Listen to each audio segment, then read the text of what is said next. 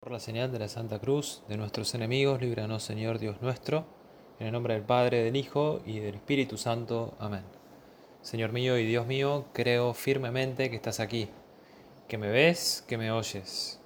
Te adoro con profunda reverencia. Te pido perdón de mis pecados y gracia para hacer con fruto este rato de oración. Madre mía Inmaculada, San José mi Padre y Señor, Ángel de mi guarda, interceded por mí. Jesús, enséñanos a amar a Dios. Jesús, enséñanos a sacar propósitos de este rato de oración con vos. Jesús, enséñanos también a encender el mundo con el fuego del amor de Dios. Porque si la sal se vuelve sosa, dice el Evangelio, no sirve para nada. Lo mismo si la luz se oculta, tampoco sirve para nada. El peligro de la tibieza, el peligro del aburguesamiento, el peligro de la rutina, sin una buena dirección espiritual, sin una buena ayuda de Dios, a través de los que nos quieren ayudar, a través del servicio a los demás, no se puede alcanzar nada. Por eso, si somos levadura en la familia, si somos levadura en el lugar de trabajo, podemos hacer muchas cosas más. En estos días, ha salido acá en Argentina, en Hurlingham, 10 eh, personas que han muerto por cocaína adulterada, de ahí casi 100 ingresados y probablemente vaya más. Y se generó un dilema sobre, bueno, efectivamente cómo la droga mata, pero siempre ha matado. Anualmente mueren muchísimos más. La droga mata y destruye familias enteras. Y es una solución, quizás, como decían también hoy, en estos días, de evitar no consumir esa droga que han comprado, pero no puedes quedarte ahí. Hay que ir mucho más allá, mucho más atrás. Hay que llegar a esas larvas, como decíamos, sobre los mosquitos que están acá en estas zonas. Si uno no llega a esas larvas, no termina de superar el problema. Lo vi el otro día también en esta película de Matrix, la última, creo que Matrix 4. Si uno no llega al final de la cosa eh, no se soluciona. Y, si uno no pone también los medios para solucionar políticamente bien el problema de, la droga, no se cambiará. Y pasa lo mismo en la iglesia. Si uno no pone los medios para evitar el peligro de la tibieza, del aburguesamiento, de la rutina, uno no va a crecer más. Uno dejará que la sal se vuelva sosa uno dejará que se apague el fuego interior de nuestra alma y el Señor sabe que también espera mucho de nosotros. Quiere que nos acerquemos a Él. Quiere que llevemos ese fuego a los demás y que también nos demos cuenta de que si uno no hace examen, si uno no detecta eh, la dirección hacia dónde va o el predominio de nuestras acciones, de nuestro actuar, de nuestra forma de, vivir, si no reavivamos las brasas con el amor a la Virgen, no cambiaremos más. Ahora en este rato de oración queremos, Señor Jesús, darnos cuenta de cómo también la, la, redención pasa por ese estar unidos a vos. Pasa por ese no dejarnos engañar por el pecado que va lastimando. Si uno no ve el mal que hay también en el mundo, si uno no se da cuenta de que el pecado no nos lleva a la felicidad, que quizá hoy te da una alegría como la droga que puede ser, pero que no consigue darte la felicidad eterna. Por eso con vos, Señor, con los demás, queremos también vivir esa alegría de, estar con, con vos, esa alegría de darnos, como decíamos en la otra meditación, esa obediencia a Dios o esa confianza en Dios, en su bondad. Fíjate, todos los descendientes de Adán y Eva, con excepción de la Virgen María, hemos sido concebidos con el pecado original. Y como consecuencia de ese pecado, el hombre arrastra una naturaleza herida. Se une ese corazón grande, pero también con esas tendencias mezquinas. Y no somos pesimistas, somos realistas los cristianos. Y es más, somos los más optimistas también de los demás. Porque sabemos la fuerza de la gracia, porque sabemos lo que es la misericordia de Dios, pero no somos ingenuos, no sabemos pecadores. Nos sabemos conscientes también de la necesidad de la oración. Te pido que encomiendes también un libro que si Dios quiere escribiremos este año con un grupo de sacerdotes sobre cómo ayudar a rezar. Cómo rezar hoy. No mañana, sino hoy. Cómo estoy hablando con Dios. Fíjate, porque si el justo cae siete veces, siete veces se tiene que levantar, dice el libro de los Proverbios. Y si ya el libro de los Proverbios dice eso, todos tenemos que rezar mucho más. El obstáculo es ese, no querer hablar con Dios, no querer escuchar a Dios, como te decía en la otra meditación. Y no podemos comprender bien la horrible realidad, la maldad del pecado, si no vemos a Dios detrás. Como decía hoy una persona, estábamos hablando sobre, bueno, Villegas, acá en estas tierras de Trenquelauquen, que fue como el fundador de Trenquelauquen, que en torno a la laguna de Trenquelauquen, los caballos de Villegas iban a tomar agua, porque me decía una persona, había muchos malos. Y la miro a la persona este y le digo, ¿te referís a los malones? Sí, sí, eso, me dice padre. Bueno, eh, los malones de indios que había en estas zonas, que impedían también el crecimiento y el desarrollo de estas tierras, aunque después también se supieron ubicar y acompañar y se lo facilitó también muchos terrenos, pero destruían también y atacaban, eh, primero porque querían defender su tierra, obviamente, pero eh, llevaban a situaciones deshumanizantes, digamos. Y esta persona me decía, no, había muchos malos, no, había muchos malones, malones de indios que aprovechaban para atacar a la gente, a las familias, a las mujeres, a los hombres de estas tierras. Bueno, el pecado también es mucha maldad, es mucho malón. Y no podemos comprender bien esa realidad del pecado porque solo desde el lado de Dios sabemos lo que significa ofenderlo. Nos tiene que ayudar a nosotros también eh, sabernos conscientes de lo que Dios espera de cada uno. Y el mal que hace el pecado, desde la mirada de Dios, es mucho más grande. El que murió en la cruz por nosotros. El que se hizo un malhechor o un malo, si querés. Un malón. Eh, pero lo hizo por amor. Y ese es el precio que Dios quiere pagar. Lo hace por tus pecados, por los míos. Y como es infinitamente bueno, como es infinitamente justo, como es un Padre lleno de misericordia, nos hace ver también cómo Él necesita ayudarnos a, a salir de ese pecado. Que ese es el único mal. Ese es el único motivo por el cual tenemos que tener vergüenza. Vergüenza solo para pecar, le decía la madre de San José María. ¿Cómo estamos nosotros también viviendo ese momento que Dios nos pide? Estoy leyendo ahora en estos días un libro llamado Un hecho inesperado, que es el comienzo del Opus Dei, la sección femenina del Opus Dei.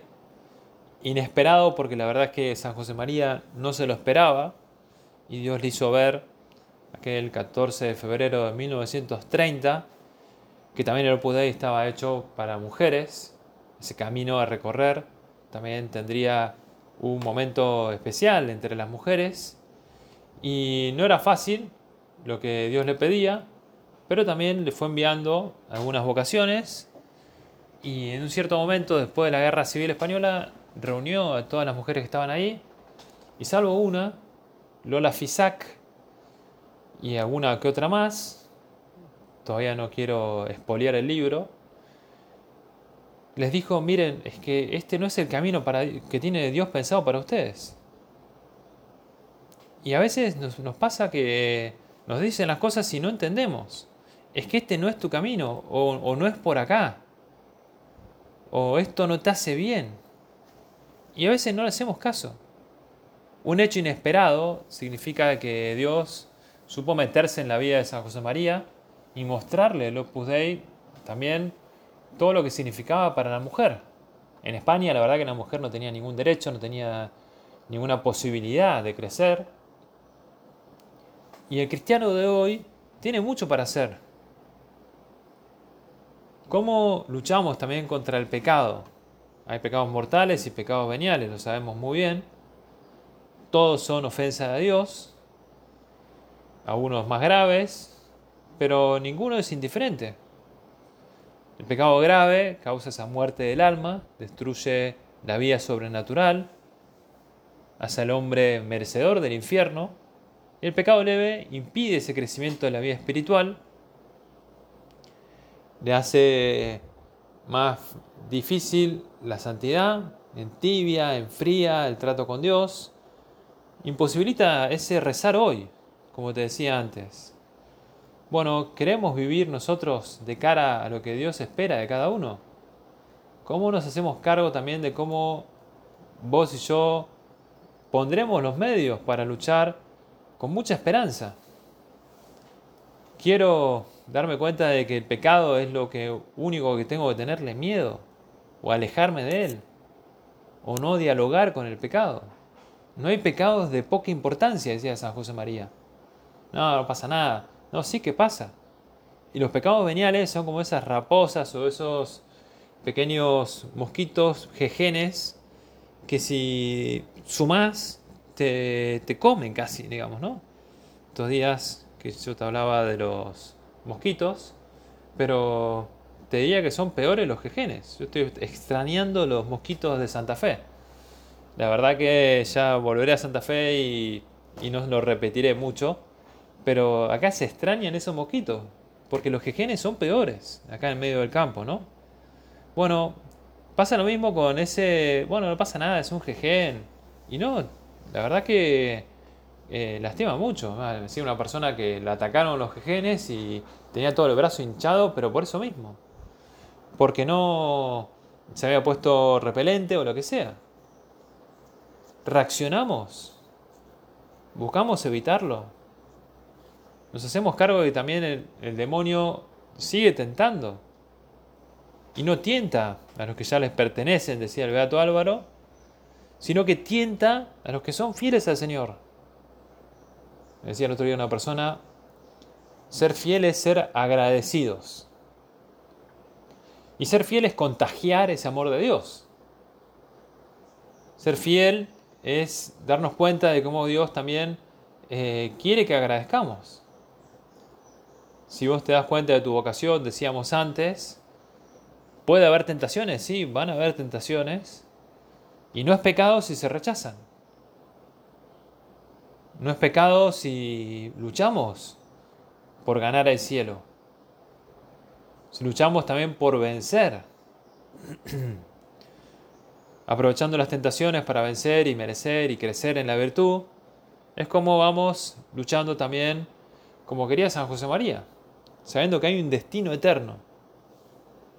El pecado, decía él, esa aversión a Dios y conversión a las criaturas, como decían también los buenos maestros, comienza a insinuarse en el alma justamente por un interés o por una tendencia desordenada a gozar de los bienes terrenos, a embeberse en las ambiciones de aquí abajo, hasta olvidarse de Dios y del fin para el cual hemos sido creados.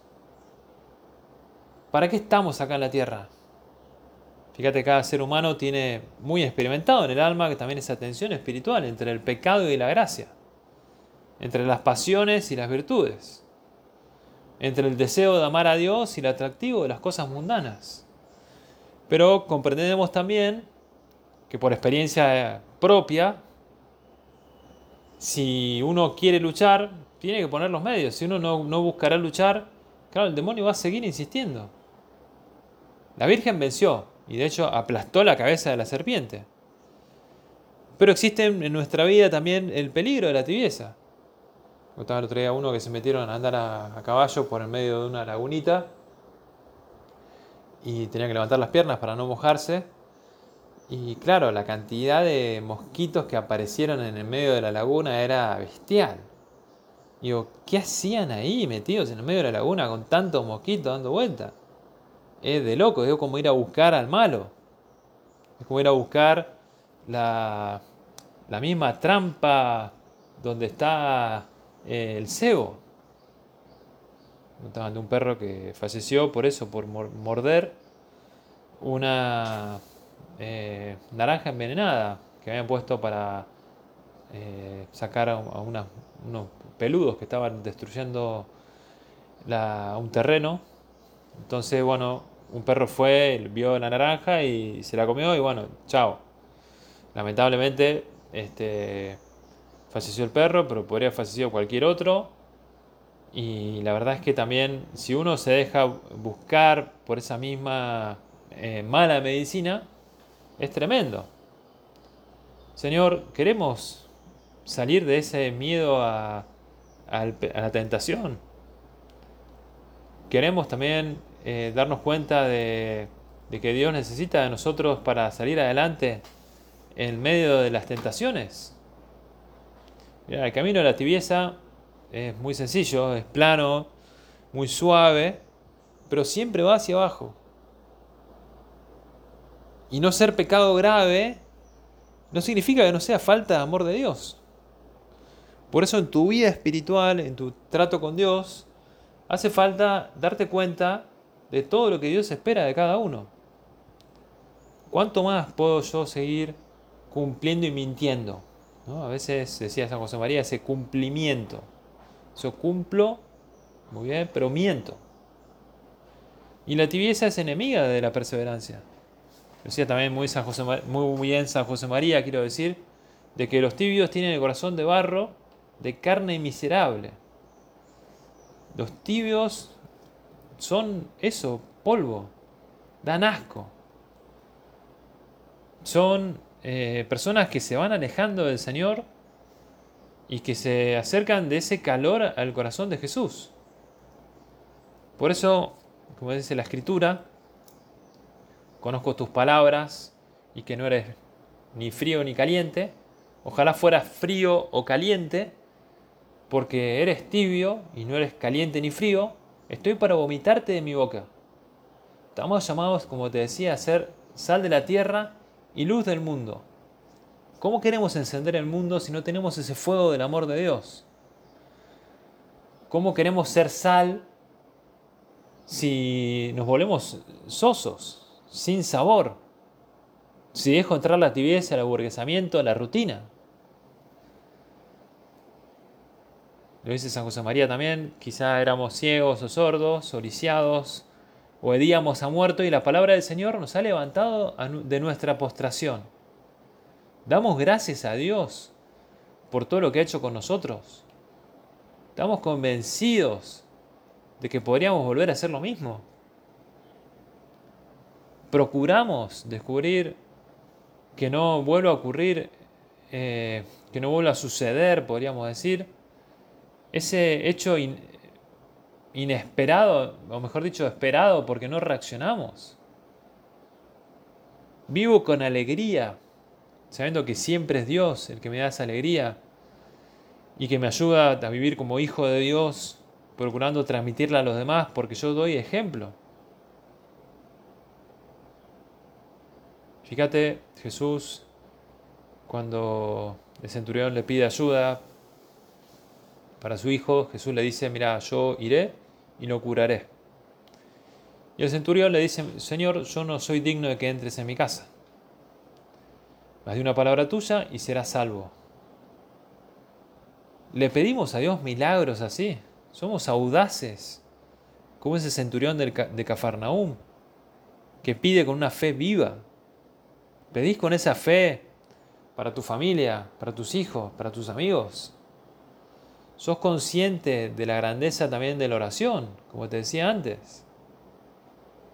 Si yo dejo caer en la tibieza mi alma, viviré esa miopía, viviré ese oscurecimiento, viviré también ese, esa penosa vida de cálculos, esto hay que cumplir o no hay que cumplir, eh, prefiero la comodidad, prefiero quedarme en esta vida más tranquila, O prefiero quedarme en este sitio donde no nadie se da cuenta.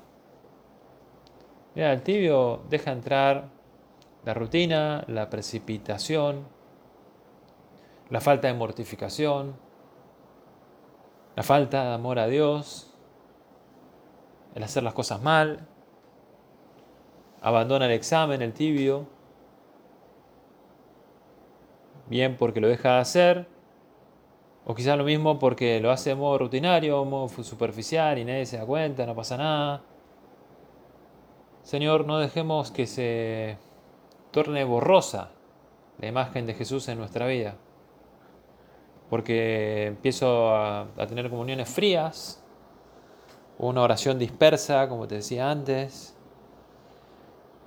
O pensás que lo más difícil no es lo bueno, o que lo placentero siempre es malo, entonces no me sirve. O dialogás con la tentación, o te dejas llevar por la tristeza.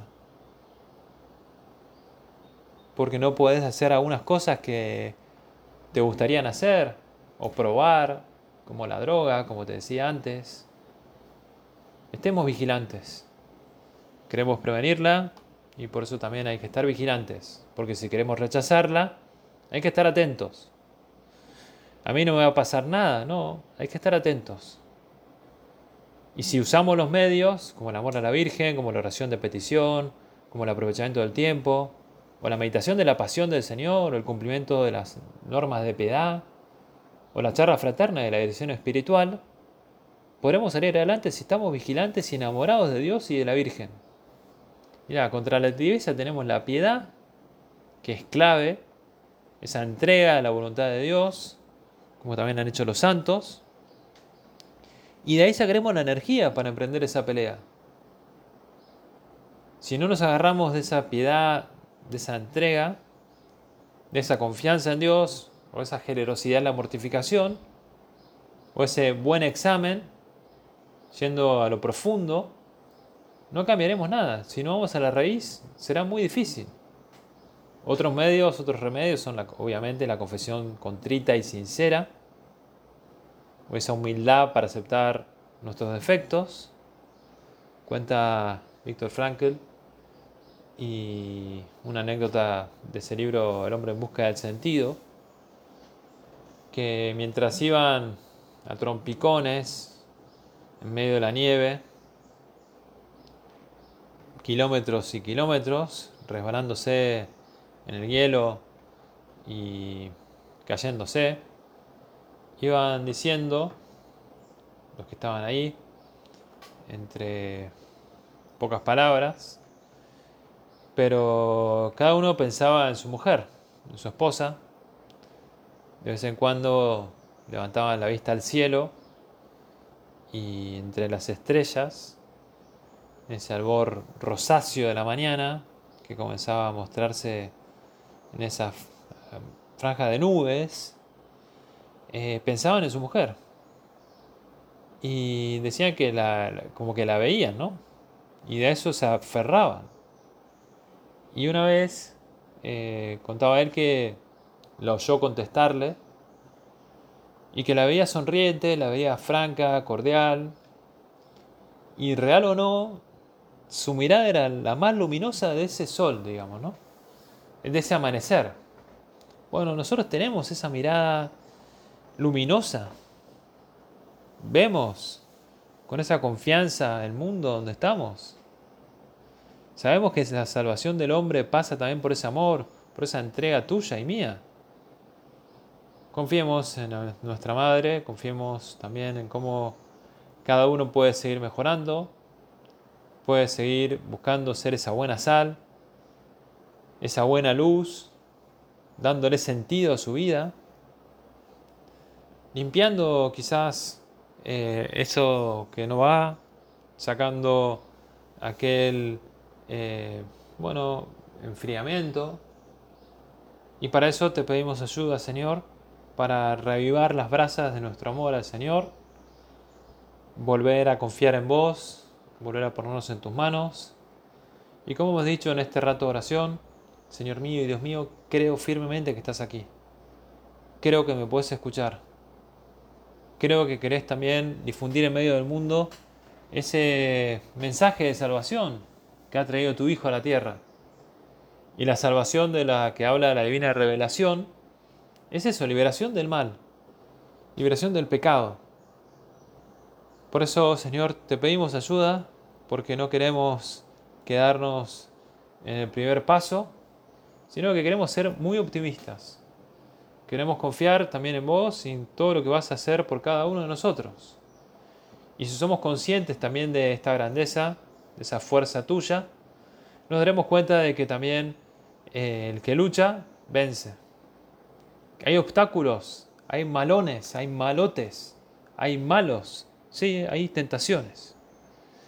Y que no son compatibles con la santidad. Y que hay que evitarlas porque nos llevan al pecado. Por eso queremos comprender bien la realidad del pecado. Bueno, miremosla desde la visión de Dios. Esa asquerosidad que también significa para Dios. De ese hacernos la idea de cómo Dios también quiere redimirnos, quiere llevarnos hacia su voluntad, hacia su amor, pero espera mucho de vos, de que levantes el corazón de verdad. Vamos terminando, decía San Juan Crisóstomo, unas palabras muy bonitas, que dicen, cierto que a muchos les parece espantoso el infierno, pero yo no dejaré de gritar continuamente que ofender a Dios es más grave y espantoso que el mismo infierno. Y es que el pecado es el único mal. Queremos vivir cara a vos, Señor. Por eso el infierno, como decía San Juan Crisóstomo, es ese ofender a Dios, ese lastimar a Dios, ese no obedecer a Dios. Me hago cargo de esa gran realidad que es el pecado, no dejando que entre ese pecado mortal y, o venial en mi vida, también a través de la confesión frecuente, que es la que me va a ayudar a crecer en contrición. ¿No? ¿Para qué confesarse tantas veces? Me decía una vez una persona, bueno, es que queremos amar a Dios.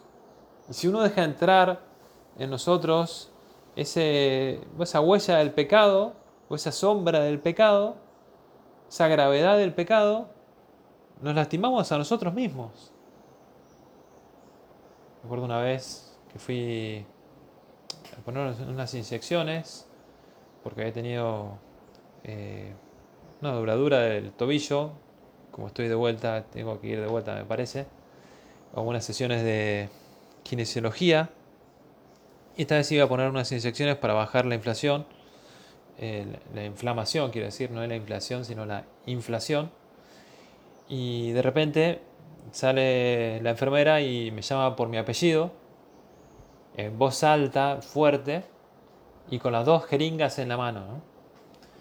Y la verdad que me asustó un poquito ver eh, la, enfermera no, no me asustó la enfermera, pero sí me asustaron las inyecciones. Y es que si uno no sabe buscar los medios, si uno no se da cuenta de que va por ahí, no va a cambiar más. Por eso cuidemos la oración, cuidemos la confesión, por eso cuidemos también la dirección espiritual, por eso busquemos buenos directores espirituales, seamos agradecidos con Dios, porque es que el fiel, es fiel el que es agradecido, me decía un cura el otro día. Es fuente y bien estimulada por el diablo, decía San José María, y ahora sí terminamos. Esa presión que todo hombre padece para alejarle de esa consideración del destino eterno. No nos olvidemos que el pecado comienza a insinuarse en el alma justamente por un interés o por una tendencia desordenada a gozar de los bienes terrenos a embeberse en las ambiciones de aquí abajo hasta olvidarse de Dios y del fin para el que hemos sido creados. Y como hemos sido creados para la salvación, como hemos sido creados para la santidad, le pedimos también ayuda a la Virgen, Santa María, Madre nuestra, que también sepamos ser sal de la tierra y luz del mundo, que llevemos esa alegría del amor de Jesucristo. Te doy gracias, Dios mío, por los buenos propósitos afectos e inspiraciones que me has comunicado en esta meditación. Te pido ayuda para ponerlos por obra. Madre mía Inmaculada, San José mi Padre y Señor, Ángel de mi guarda, interceded por mí.